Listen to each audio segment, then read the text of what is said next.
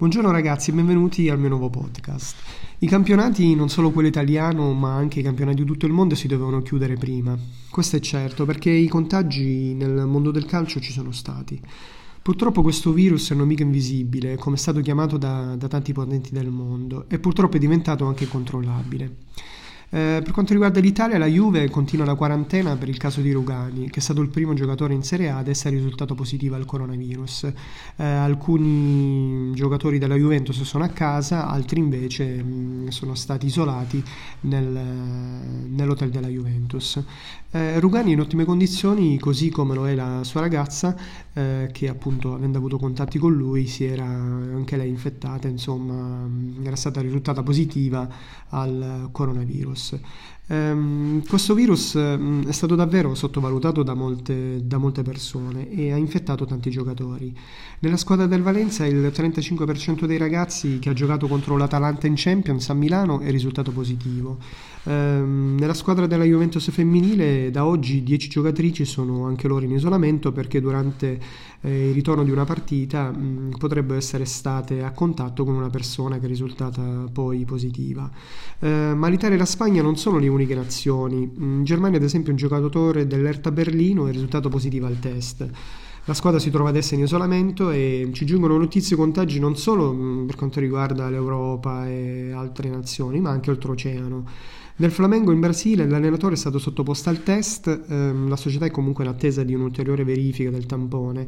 Eh, sapremo in queste ore se è risultato eh, positivo oppure negativo. Intanto, avendo 65 anni, l'allenatore è stato comunque posto in, in isolamento. Gli allenamenti della stessa squadra sono stati annullati per una, per una settimana. Oggi per il calcio italiano è un grande giorno, io sono veramente contento di fare appunto gli auguri al nostro amorevolmente chiamato Trap Giovanni, Giovanni Trapattoni che compie appunto 81 anni, è uno dei migliori allenatori del mondo e l'allenatore più titolato del calcio italiano, è un maestro come dicono tutti gli allenatori appunto per, per tutti. Buon compleanno Trap. Eh, dopo aver parlato un po' di notizie sul calcio, mh, mm, per quanto riguarda coronavirus, eccetera, eh, volevo dirvi che voi italiani che vivete in Italia e non all'estero come me, eh, state facendo un buon lavoro.